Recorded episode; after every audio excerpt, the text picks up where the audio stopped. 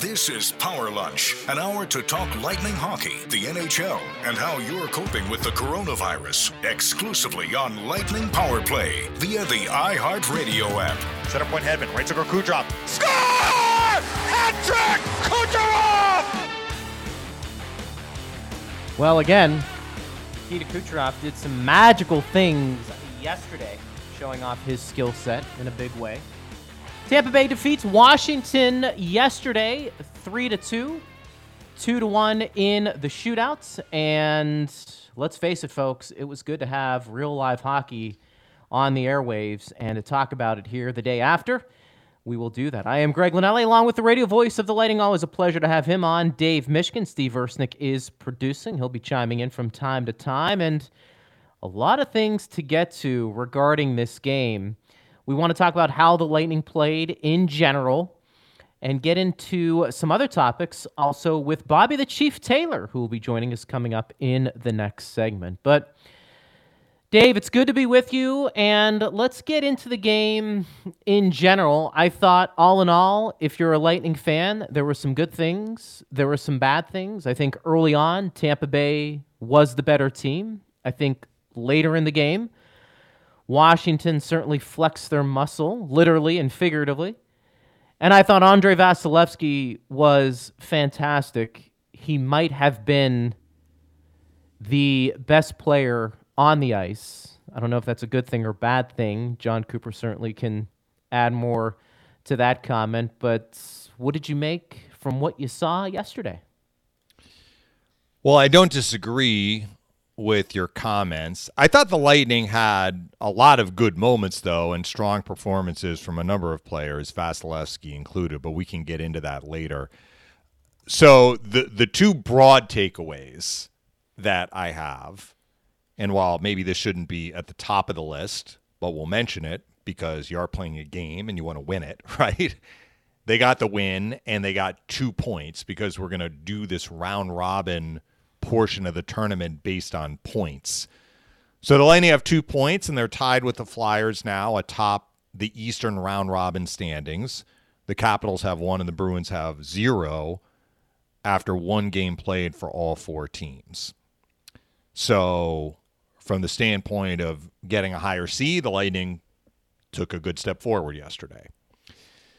The other big thing that we have heard consistently from Lightning players and coaches is they wanted to treat these round robin games with a playoff like intensity to help them get ready for their first playoff game, which will happen at some point next week.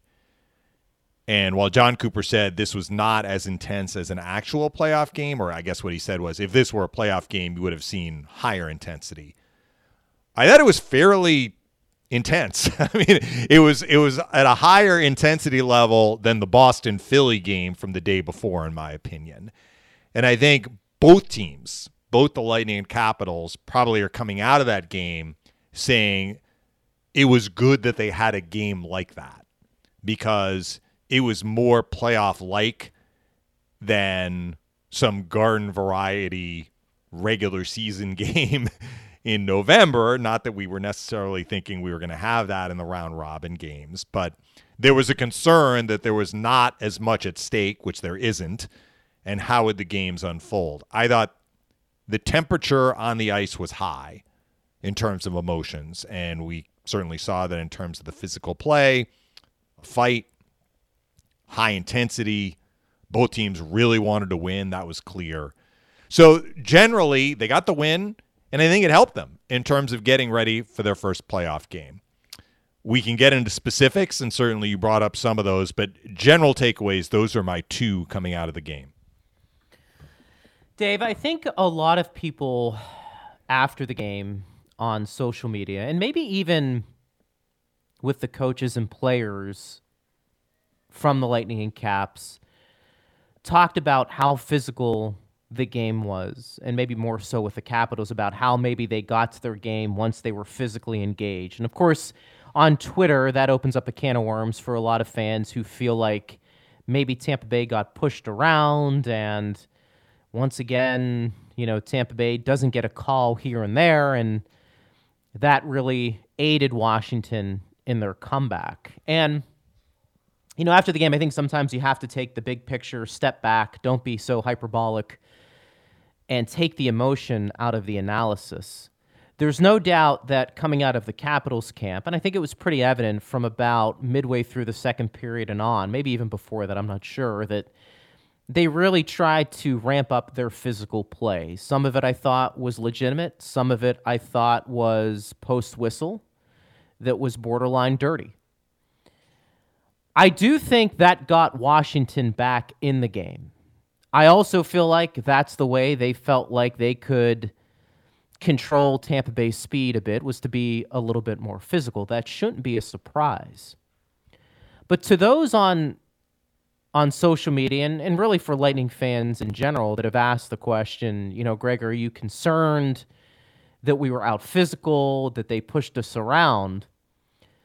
My only response to that is I think it becomes a bigger issue if the Lightning aren't rewarded for teams that cross the line. And unfortunately, Dave, it's not necessarily a knock on NHL officiating or complaining about it. I think it's just the reality of where the league is when it comes to calling games is that it's very inconsistent. And if the Lightning going against a team like the Washington Capitals for a seven game series, which they're not doing right now, don't get on the power play a few times a game or even a couple of times a game, then I do think that can be an equalizer.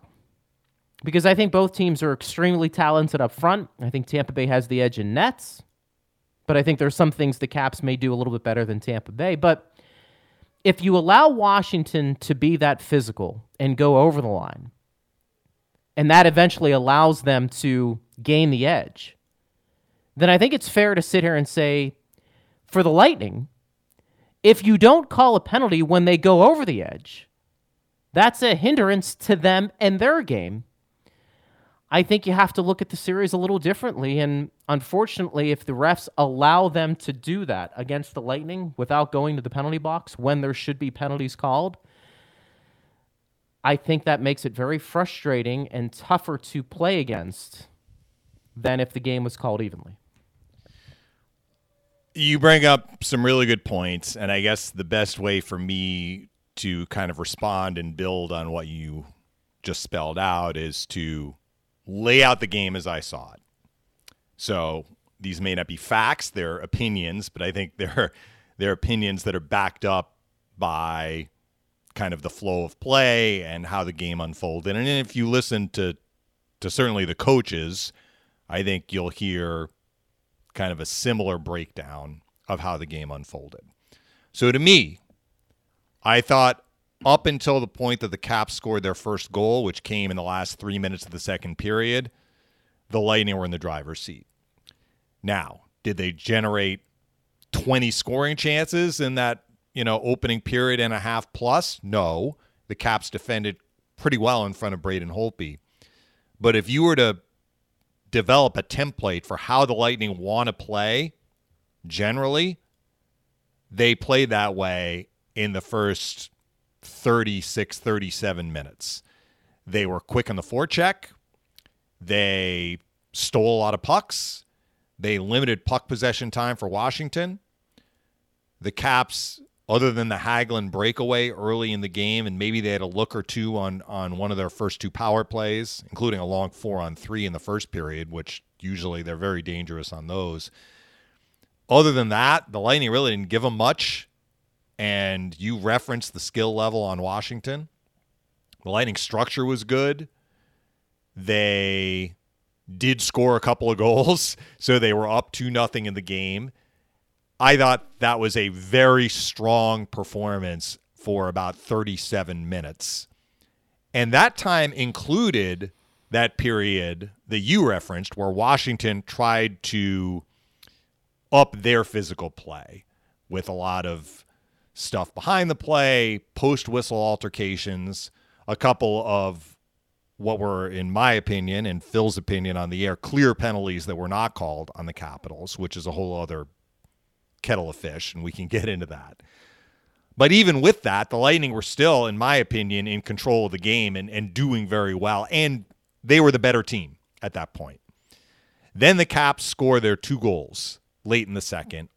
And the second of those goals comes on really a pretty nicky knack penalty called on Braden Point after the other stuff had been let go on Washington. That's frustrating if you're a Lightning fan, certainly if you're a Lightning player, Lightning coach. And then they score on it. And in the third period, it was clear momentum had shifted. The Capitals were far more dangerous in the third period than they had been in those, you know, first 37 minutes. They were skating with a purpose. They were passing crisply. They had the Lightning back in their heels. They had 11 third period shots, and they had way more puck possession than they had had earlier in the game. Conversely, the Lightning were not able to generate much, both in terms of shots, scoring chances, or even just time in the offensive zone in the third period. They leaned more on Vasilevskiy in the third period, but they got through it. And they got the game to overtime, three on three in overtime. Both teams had some chances, although the Caps had the better chances. Vasilevskiy had to make a breakaway save on Vrana, and Ovechkin had a glorious chance early in OT as well and then we go to the shootout. So that's how I saw the game. So the question is how did the Caps change the narrative? Did they change the narrative because they amped up their physical play? They seem to think so. Now, it's also true that the Lightning met that challenge, which was talked about post game. Joe Smith with The Athletic did a whole article on how this Lightning team is constructed differently than the one in 2018. And it's true. The Lightning did not back down when the Caps raised their physical level. We see it in the Yanni Gourde fight. It is also true that the Caps got away with a couple of penalties that could have been called and weren't when it was 2 nothing. And if the Lightning score on even one of those potential power plays, we may be looking at a different game. But the Caps also got momentum from their two goals late in the period. And that may have been a reason or an additional reason why they were able to change the narrative in the third period. So I'm telling you, I don't have the exact answer why the narrative changed. It may have been a portion of the physicality coupled with their comeback talking about the caps, or maybe it was more one than the other. We don't know. It's a one game sample size.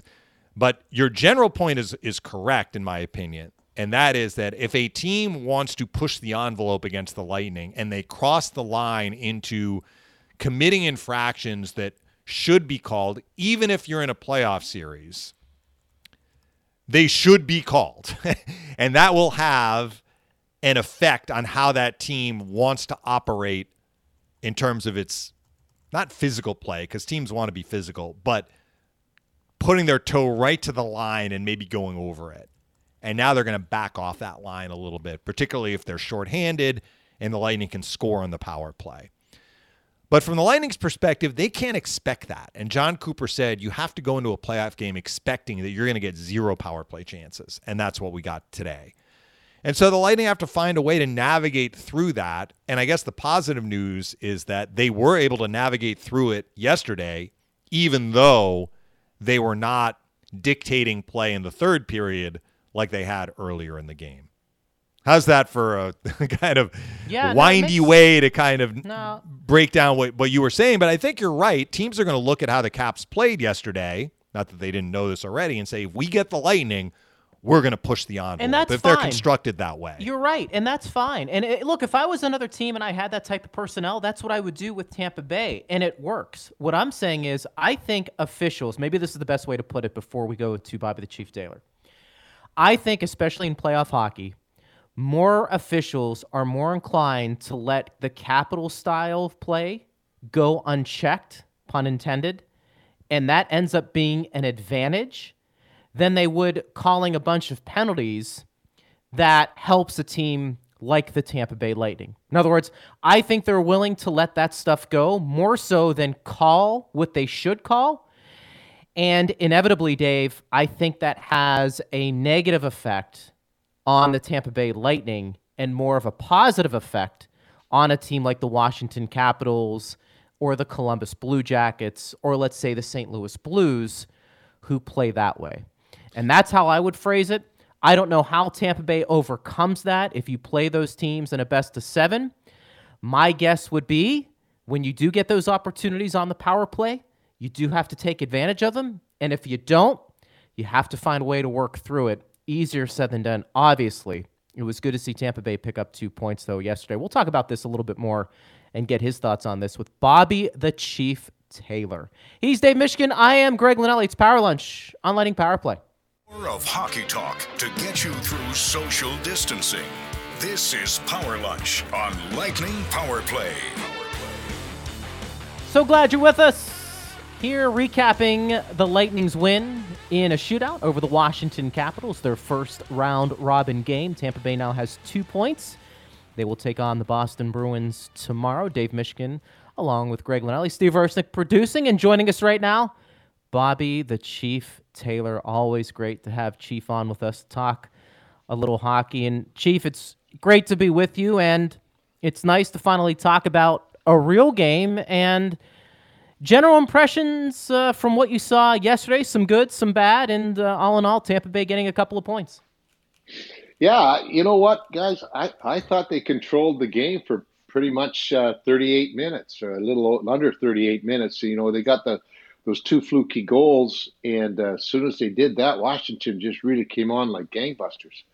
Uh, you know, I thought they Washington controlled the third period, but the, the best thing about it is, for me, two things. Uh, uh, you know, we haven't had that much success against Washington over the years, especially the last couple. But um, and Vasi has not had any success against him. He's one of the few teams that he doesn't have, and I think he needed that game for him because he played, I thought, really well, really solid. I mean, those were kind of fluky goals and flunky goals, but you know what? His rebound control was good. He's he was moving very well in there uh, in the puck uh, with the puck and without you know moving side to side. He wasn't really opening up a whole lot of holes, and I think that just will do wonders for his confidence because, as I said, I think this year his save percentage against Washington was like 886 or something like that, which is not what we're used to seeing. So those are the two things that I was really happy about. I thought we played very well. We moved the puck. I thought Washington really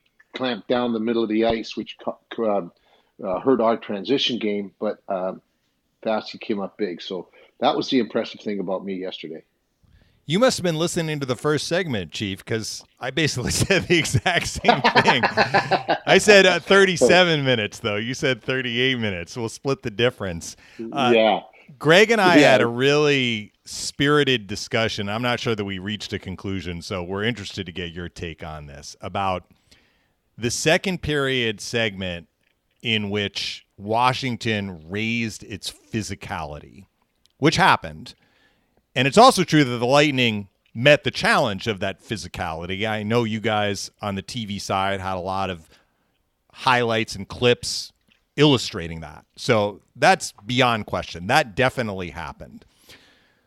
The question is how much did Washington's intent in pushing the envelope help their game going into the third period as opposed to the two late goals which helped their game or was it a combination together that helped Washington's game and kind of the second part of that is if the Lightning see a team like that in a playoff series how do they handle the physicality that's coming at them and not let what happened to them in the third period happen to them in a playoff series. You know what I'm saying?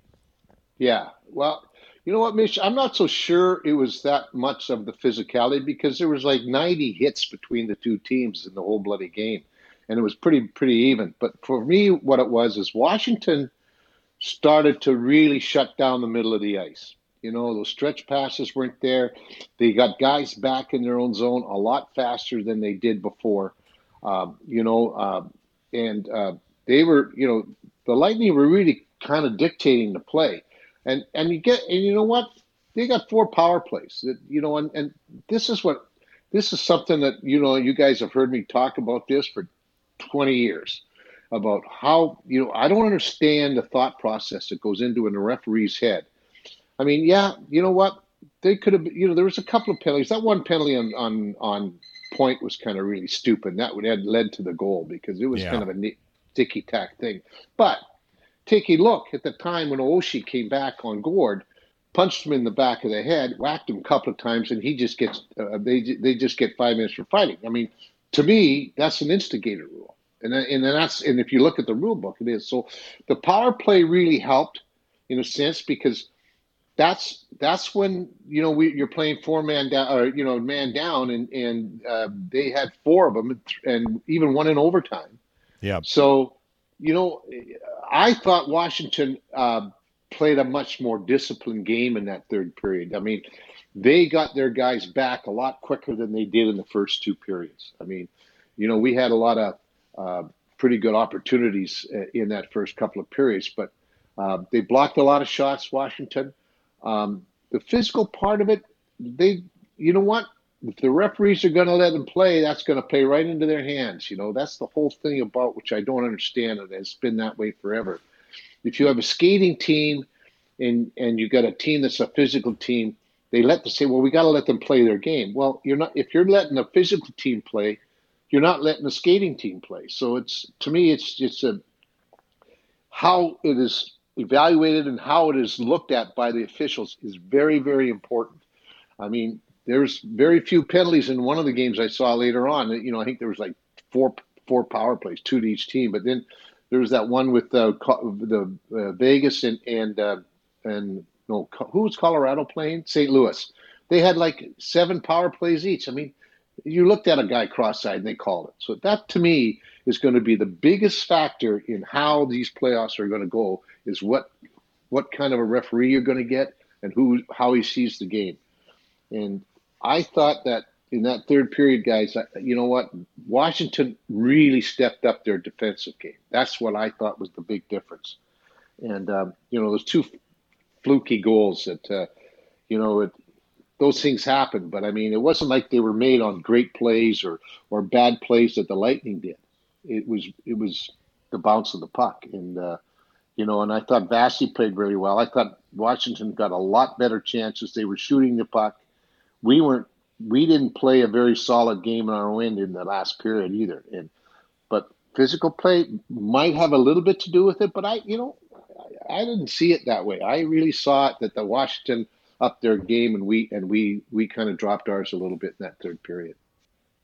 Chief, uh, with all of that being said, we're here with Bobby the Chief Taylor. I think you're absolutely right that you know at some point you do have to combat what Washington was trying to do from a physical standpoint. But it, it's almost absurd for a team not to have more than a couple of power play opportunities in a hockey game because, as we see, there's there's you could it's like, almost like offensive holding in football. You could probably call it every play if you wanted to. Right. And in hockey, I'm sure you could find a play or two where the other team commits an infraction and you have to send them to uh, the sin bin. And, and that being said, I, I do feel like if a team is looking on how to play Tampa Bay, particularly come playoff time. You want to rough them up, and if you have to do things after the whistle, that's probably what you're going to do. That has less of a chance of being called. And as a result, it does kind of hinder Tampa Bay come playoff time. I guess it's not an excuse, but if, if you were advising the Lightning, how do you combat that if you aren't going to get the appropriate time on the power play, which is, let's face it, you know, a decent part of what they want to do offensively. Well, yeah, I, I see that, but we look at it this way. Like we said, Washington was the fifth most power, most penalized team in the league last year. We were the third most penalized team in the league. That shocked me. I mean, uh, and but what gets me is that that's the point. I mean, you you know, Wilson comes around and, and you know that whole scrum there when Cernak was the only guy that got the penalty what? right. I mean, to me, it's the dumbest penalty in the world is roughing. That is the stupidest penalty in the world. I don't understand that roughing. This is a physical thing. It's you know what I mean roughing. How can did you rough yourself? Did you rough by yourself? You know, it's just it's a ludicrous penalty. It has been that way since the dawn of time in my mind. But the thing of it is, case in point when I talked about that Oshie play, I mean, gee, to me, you get punch a guy in the back of the head, you whack him again, you're you're trying to goad him into doing something. Finally, they do, and he only he only gets five. He gets five. You, you, you it just doesn't add up to me. But the physical part of it, I think this team now is way better suited for that type of a game. With Jed, you know, I mean, if you remember, guys, in about the first 30 seconds of the game, Coleman just laid a monster hit on I I think it was uh, uh, one of the younger newer defensemen that got back there to um, number three. Siegenthaler, wasn't it? No, no, it was the. Uh, I thought it was too, Mish, but he was a single number defenseman, and I couldn't okay. see too well. and uh, uh, Nat, no, anyway, but he laid a great hit on him, you know, and and Goodrow out there. I think, you know, one of the things that has always bothered me too is the fact that you know, well, Wilson's a physical guy. Believe me, all the time he's in there right away. But for him not to get any penalty in the game, and it was, and you had 90 hits and all that brouhaha after that. And we get Braden Point gets a, a holding call, and and Cernak gets a running. I mean, and Gourde gets five, and and I mean, it just you got to look at it like really. These teams get a lot of penalties. They are in the penalty box on a consistent basis all the time, and yet one team doesn't get any. It was guys go back, to, Mish, as you and I especially go back to the final against Boston, these finals. Boston never had when they beat us in the seventh game. They never had one power uh, penalty, not one. How the hell is that happening? You know, and we got about they had about four power plays. It just doesn't add up to me. Well, let me let me come at this from a different perspective, and then we'll move on to some other topics. Right. Because this is a round robin game, and the Lightning got the win too, but it's not a playoff game. It was not in a playoff series. Do you think it can be beneficial for the Lightning to get a game like that right off the hop where they had some frustration? I mean, they had that game in hand, if that's the right way of putting it, because they were playing very well. They had a 2 nothing lead. They were limiting chances against. The Caps didn't have much going. And then it unfolds the way that it does with the calls that weren't made on Washington, the Nicky Nat call on point that leads to the tying goal.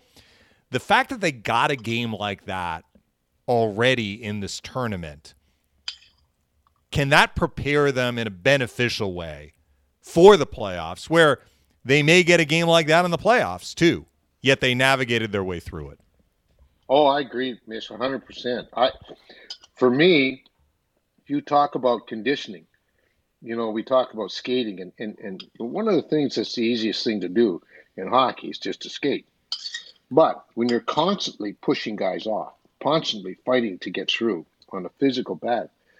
The thing that is that's what you're conditioned for. When you do it on a consistent basis, comes uh, second nature to you. Our team has never been that way. It's been built. Our team is a skating team. And I think that's hurt us a lot in the playoff situations over the last three or four years. When you get into that really hard physical type game, it's not so much that they're scared, it's they get tired. You know, we're not, we're not, we don't have, we didn't have any size up front. You know, we got a much bigger team up front now, and and team guys that are used to playing that style a lot more now. And I, and I think what it shows is that you've got to be able to play that way. And you tell you tell somebody that you can tell a guy to he's blue in the face, and until he experiences it, he's not going to believe you. I've always said that you know coaches are great at X's and O's until the players buy into it and think, "Holy crow, those X's and O's work." It doesn't work, and and when they buy into it, and I think having that game right off the right off the hopper, boy, I'll tell you what, it, it, I think it just sets them gets them their mindset, and it also proves to them that they can win the game. Yeah, it took them a little longer than they thought, and it wasn't an easy win. And you know, we've had a lot of easy wins over the last couple of years but this one was a hard fought one, and we had to win it in a shootout. That's that even right there. Okay, we can we played a team that tried to run us out of the building. They didn't do it. We came back, and they ended up winning the game. That could be a really good confidence builder for them psychologically, and, and put it in the back of their head. Bobby the Chief Taylor joins us here on Power Lunch on Lightning Power Play. Chief Mitchell Stephens impresses every time he's on the ice when Steven Stamkos comes back, does he stay in the lineup or does he just get caught up in the numbers game? Well, I think if they're smart, they better keep him in there because he's a guy. He's one of the guys that can really win faceoffs for us. Our best faceoff guy all last year was Steven Stamkos, and he worked at it and worked at it, and and you know that's one of the areas in this day and age where you've got to have that guy. I mean, one of the big reasons why that Boston Bruin power play is so devastating is because Bergeron wins all the bloody faceoffs, and they never have to go re-enter the they never have to re-enter the zone all the time. So for me, I think he stays. I mean, you know, he's got good speed. He gets in on the forecheck very quickly. That goal of his, you know, he's the guy that really set it up in because he got in so quickly, and that uh, what's that guy's name again, Mitch? That Weisenhalter or something? Siegenthaler. Siegenthaler. I know. Whatever happened to Smith and Jones? I'd like to know that. You know, in Switzerland, and, Siegenthaler is like Smith and Jones. You're right. Maybe not. I don't know. but you know, he got on him really fast. Like one of the things that when if your forecheck is going, what you really watch for is making sure that how many times that defenseman has to, when he goes back for the puck has to play with his face in the glass. That shows you you can, you're getting in quickly, and you can really disrupt them and really keep the play in in in that area. And that's what happened on that goal. He got on that guy, and and and Paquette was there as well, and they got the puck out, and it was a great play by McDonagh. No get you know keeping it in there, but it was set up by Stephens getting in there fast enough to get that that Reisenhalter uh, in the glass, have his face in the glass most of the time. Jon Cooper did meet with the media earlier today, and he confirmed Stamkos would not play tomorrow. So we can presume, I think, safely that Stephens certainly will be in the lineup tomorrow. But, Chief, if you recall, a couple of weeks ago, we were kicking around the subject of how the Lightning would work their lineup in these three round robin games, assuming no injuries. And right. the question was, would they kind of stick with with the same lineup to get ready for Game One of the playoffs, or would they try and work in different guys? And I guess now that we're one game in, I'll ask you the question again: Do you think that we may see a different lineup tomorrow, so that just throwing out some names, a Jan Rutta or a Braydon Coburn or maybe a Carter Verhaeghe gets into a round robin game, and McElhinney potentially, which is a separate question how they're going to work him in. But what do you think about that now that the Lightning are one game in to the round robin? Well, you know what, Mitch? I've always thought that most of the the uh, substitution would come on the D end of it.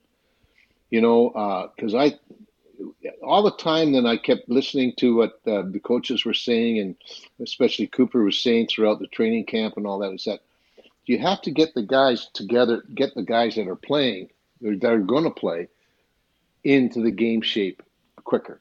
And you know, we, we, uh, I think we're, we're taking um, nine defensemen, and I think that is where we might see something different. I wouldn't be surprised if you see, uh, you know, a Shannon there. You know, the guy that had a really terrible game yesterday, in my mind, was Sergachev. I I didn't think he was he did anything out there. In fact, he was, you know, he gave the puck away too many times. You know, and he was outstanding in that game against Florida. But for me, I that's where I think you might see a change. I think, to be honest with you, I think Schenn will go in tomorrow before Rutta would go in there, just mainly because of the physicality of it. We know Boston is going to be, you know, fit for bear because they got they got really handled by Philadelphia. I mean, their their big line was nothing. Their power play was nothing, and you know, Philly just really dominated them. And I think that they're really going to be fired up. And and uh, you know, we had a big physical game against them the last time we played them before the break. And uh, but I'm not so sure you're going to see too many changes in the forward lines. You know, like when Stammer comes in, you know that's going to be a big difference when you get into the actual playoffs. Uh, you know, I, I, I could see them keeping um, Stephens in ahead of Paquette, mainly because of his face-off ability, and that's the only thing that I see. Could but but for me, I would expect, you know, you might see a different change, a, a defenseman here, a defenseman there, and uh, and who knows, you know, uh, uh Cooper kind of hinted at that McElhinney will get in. But he says Vasy's going to start every game, but that doesn't yes. mean he's going to finish every game. Yeah, he so, said uh, earlier today that McElhinney will get in one of the next two, but he wasn't sure which one. But do you think he would get a half a game maybe, or would they just limit him to a period? Well, I would say I would say at least half. I mean, he had a pretty good camp. You know, we all watched that. I watched him every day there, and he he was better than Vasy in camp. But the thing is, for me, um, you've got to give him some kind of game action, mainly because you know, he hasn't had any for so long. And if something ever happened, boy, you're going to be in deep doo doo. So, but I, I, I think Mish, if anything, he'll probably get a half. Now, let's say he plays a half and we and we beat Boston tomorrow. Well, then you know what? Saturday's a big game. You win that one, you got number one seed, and you you're going to play. You could end up playing Montreal, but they got beat last night. But you know what I mean? You're going to have. I mean, they're they're poo pooing on oh who you play and who you you know and all that stuff about oh we don't need to have worry about that. You're going to play a good team anyway. Well, yeah, but you know what? You're going to play a lot less better uh, talented team if you're in a number one or number two seed than you are if you're a number four seed.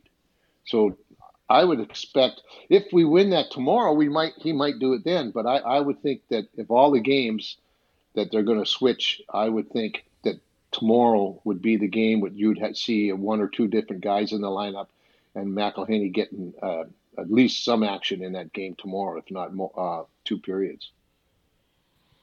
Bobby the Chief Taylor joins us here on Power Lunch. Greg Linelli, along with Dave Mishkin. Chief, you you touched on this a little bit. I, I want to expand on it a bit more. What did you make of Victor Hedman's performance today? And is it Zach Bogosian's job to lose when it comes to playing with Hedman on that back end?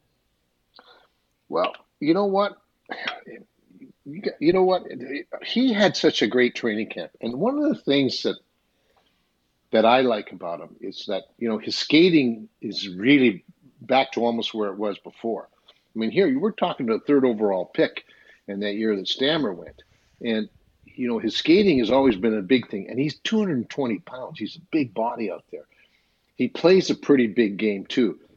Jan Rutta played very, very well, but he's not he's not that fort. I mean, he can be muscled off the puck a lot easier than than Big Bo- Bogosian, and Bogosian shoots the puck better. And I, I, just think that's a pretty good point to make, Greg. I I, I think that uh, he fits in there perfectly with them, and and for me, that's the one thing that they have to really make sure of that you know he here's another guy that came off a, a very uh, short season as far as playing time is concerned because of those operations he had. And um, I, I just like the way he's been playing. Uh, I, I think that Saturday's game is going to be the team that's going to start the playoffs and, and go as much as long as possible without injury because you know you, you start on on uh, Tuesday, right? Or Wednesday uh, potentially, but yeah. yeah, yeah. So you you'd want to have some of those guys get that last game in, but uh, uh, uh Bogosian won that spot in the training camp, in my mind, and uh, I think it is his spot to lose. Kind of a long-winded answer, wasn't it, Greg? I'm sorry, I should have said yeah. yeah it was a good answer. it was a good answer. Yeah. Chief, if you've had a chance to follow some of the other series and the other round robin games. What teams have impressed you? What series have interested you so far? Well, I've been really impressed with Carolina. Boy, I'll tell you what, they're they're flying out there, and you know that um, Svechnikov and, and that yeah, a tremendous player. I, am really impressed with him. But you know who has really caught my fantasy is Chicago. I mean, they handled Edmonton pretty well. And they, if Crawford was any good in that second game, it's a lot closer game. I mean, you know, he makes that bungle uh, from uh, when the puck went around the back of the net there and they scored in there. Uh, Tyler Ennis's goal scored from the blue line. And I mean, it was a wrist shot and it w- he didn't look really that screw, that um, screen to me, I thought he was surprised that the guy would even shoot on net from out there. I think that's one of the big reasons. So there, there's a couple of goals that, you know, woo, you should have had those. So I was, they could score Chicago. I think just the biggest thing is making sure that they keep it out of there. But, uh, you know, you've got two teams that can score and two teams that aren't very good defensively in Edmonton and Chicago. So But I, I, I was really impressed with Chicago and, and, and surprised at the same time. But the, the team that caught my fantasy was Carolina. Chief, last question for me. What gets better as the playoffs progress? The ice or the officiating? you need to give him well, a none of the above option, I think. yeah. have to pick one. um, oh man, they're both going to be bad around then. So um, I think I think the officiating because I think what's going to happen is that the whistles will go back in their pockets um, just like they did every every playoff series I've ever watched in the 40 years I've been in this game.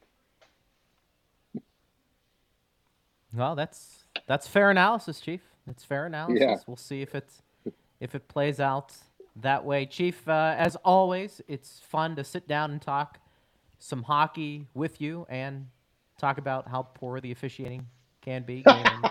Game, game I know. I, I'm sorry about that, but you know what? No, it just drives me nuts when when, when, you see such a, a, obvious discrepancy in it. Not not a subtle. They're not subtle. Well, and you feel like you feel like, and I, this is the point that I was trying to make with Dave, and we were discussing this in the in the first segment, Chief, is that you feel like that affects the Lightning more so than other teams because eh, yeah, they can play a, a, a chip and style, you know, chip and chase style game, but you know, part of their game is getting on the power play at times and using that great skill they have. But if you let teams go over the line and not call a penalty when there should be one, that helps that team like Washington, and it certainly puts a team like Tampa Bay at a disadvantage because they can't use one of their main weapons. Exactly. And that's the whole thing. Players aren't stupid. They're you know what they are like guys? And they're like they're like three and four year old kids. You know what? They are. I mean think about it. They those three and four year olds you know we all went through it with them. They push you to the limits. That's why when you walk into a house and you don't see anything below five feet in the house you know damn well they got a three or four year old in there. You know you tell them you tell them no until they get burned then they figure it out that's the same thing hockey players will take if they take an inch, they'll take a mile if you let them. And that's what happens. That if the officials clamp on it right away, then you then they got to stop doing that stuff. If they don't, it just increases until they do call it. So it's a very for me, it's a it's a tough job being a referee. I understand that. You know, it's a fine line between letting them play and and and policing the game. But the obvious stuff, I mean, I don't like the, the, the coincidental penalties.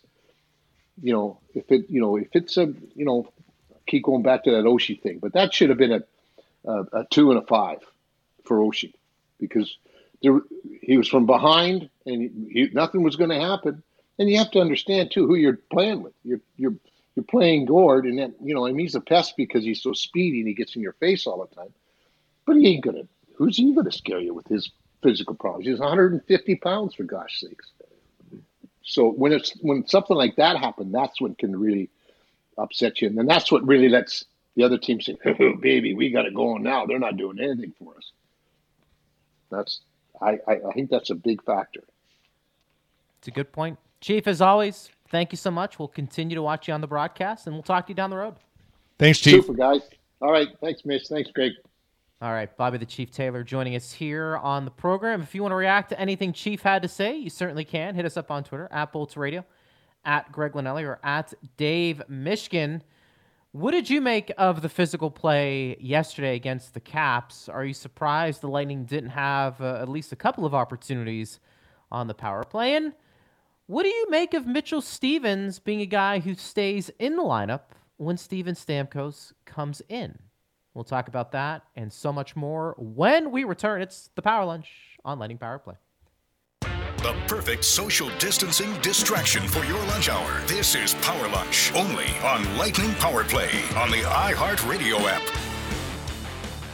Thanks again to Bobby the Chief Taylor, Greg Linelli, and Dave Mishkin with you here on Power Lunch. Again, hit us up on Twitter at Greg Linelli and uh, at Dave Mishkin.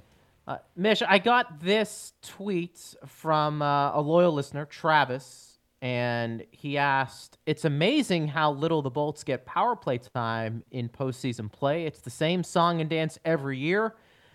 Gourde gets donkey punched in the head by Oshie right in front of the ref, and nothing. It's just getting absurd the lack of calls for the Bolts. And I think this kind of goes back to what we saw in the Columbus series and what people maybe saw yesterday. Again, I, I think relying on the officiating to make the right calls is something that you just shouldn't expect. However, it is frustrating when you don't get them and it's blatant. But I, I feel Lightning fans' pain. You know, I, I saw a lot of that. And uh, the best I can tell them is you do have to play play through it and you hope when you do get those opportunities that you capitalize on it and then when you do capitalize on it you hope that the other team maybe stops doing what they're doing. Yeah, we all remember the Columbus series, and the Lightning only yeah. had nine power play chances over the four games. But that was a series in which there were not a lot of power play opportunities given, period. Columbus only had 10 power play opportunities in the series. The bigger problem for the Lightning was that the Blue Jackets went five for 10 on the power play. So yeah. I think it was more a function of special teams for Columbus worked really well and didn't work well for the Lightning as opposed to the number of times that a team was put on the power play. But you know, you look around the league, there are games, and we talked about this after the the first weekend, Greg. I mean, teams were getting six, seven power play chances a game in some of the other series. So it's not across the board. Like, I think the takeaway is this from yesterday's game and, and in general in the playoffs. You're going to have to deal with adversity. It's a bad bounce, it's an unlucky break, it's a call that doesn't go your way. You have to find a way to persevere. Momentum's in your face. Can you navigate through that? And that was what I was getting at with Chief, and and he agreed that a game like yesterday will do nothing but help the Lightning once they get into the playoffs because they dealt with a team that that was chippy, that as he said tried to run them out of the building, didn't. They met that challenge physically. They dealt with a third period, a period after they'd had two pretty good periods where things were not going their way, but they still navigated their way through it and they had the tough day as far as the officiating was concerned because they got zero power play chances. But that's going to happen. It may not happen in every game in the playoffs, but it's bound to happen. And if you want exhibit A of a team that dealt with a raw break and found a way to work through it, look at the St. Louis Blues last year. They're at home in game three of the Western Conference final. It's 1 1. They're in overtime and the San Jose Sharks win the game on a blatant hand pass that is missed. Now, it wasn't missed intentionally, it was accidentally missed. And that's why they put in that expanded review during the offseason so a team could challenge on a play like that. But at the time, you couldn't challenge. They lose the game as a result. They're down 2 1 in the series. And what do they do? They go out and win the next three and win the series six that's showing playoff mettle. That's showing mental toughness to not let adversity derail you. So, as viewers, as fans, as spectators, we can be frustrated when it looks like things are going against your team. But that team can't let it affect the way they perform and execute. And I think the best teams, the Stanley Cup champions, invariably find a way to effectively navigate through adversity, whether that is adversity relating to officiating or something that happens with your opponent. And that's a good lesson for the Lightning, what happened yesterday. They're going to probably get games like that. Let's see how they handle it. Hopefully, they can handle it as well as they did yesterday. It's a great point. I want to end the show with this topic. And again, at Greg Linelli, at Dave Mishkin. I asked Bobby the Chief Taylor this question, Dave, in our previous segment. And in some ways, it's impossible for us to understand what uh, Jon Cooper would be thinking when it comes to personnel.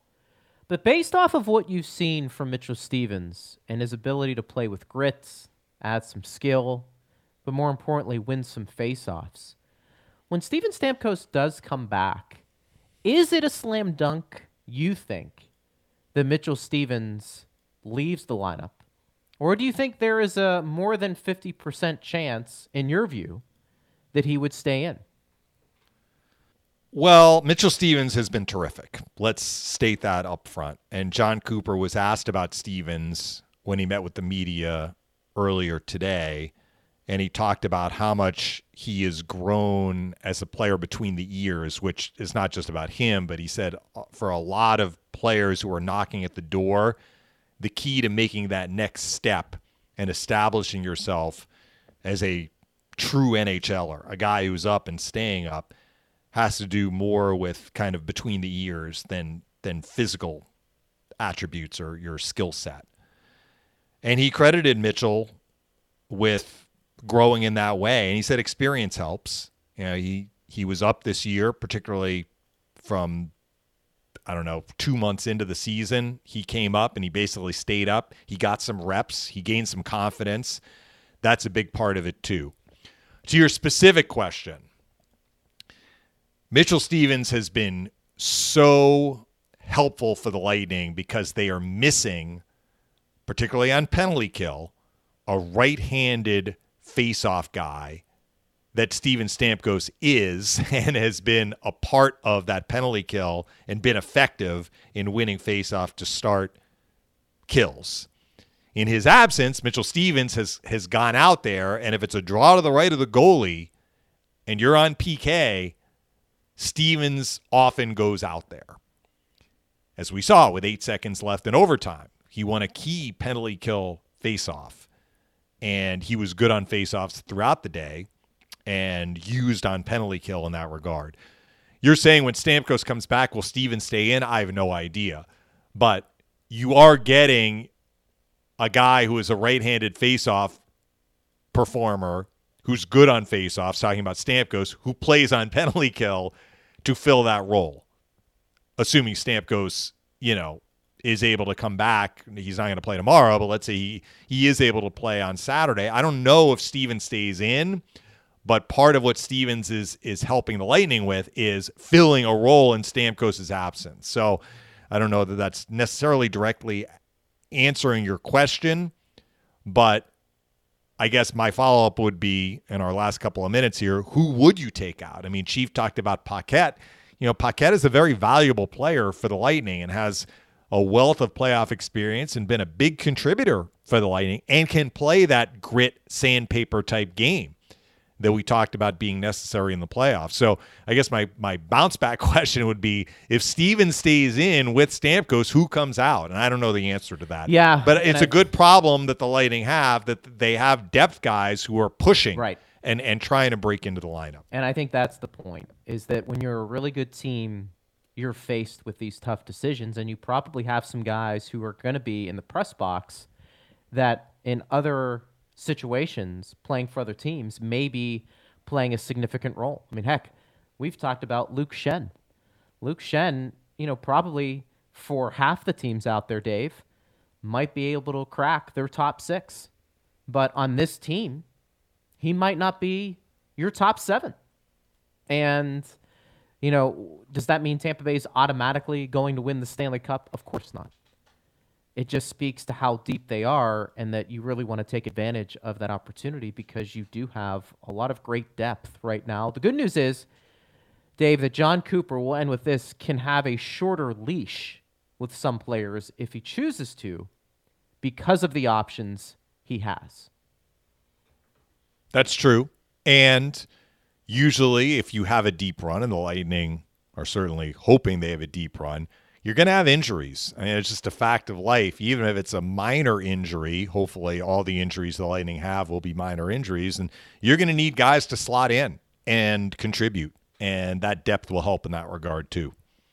Dave, outstanding stuff. We'll do it again tomorrow, and we will have the broadcast again, the pregame at 3:30. But our show will air at noon, and we have. Uh, what a special guest from Boston, correct? To break it all down.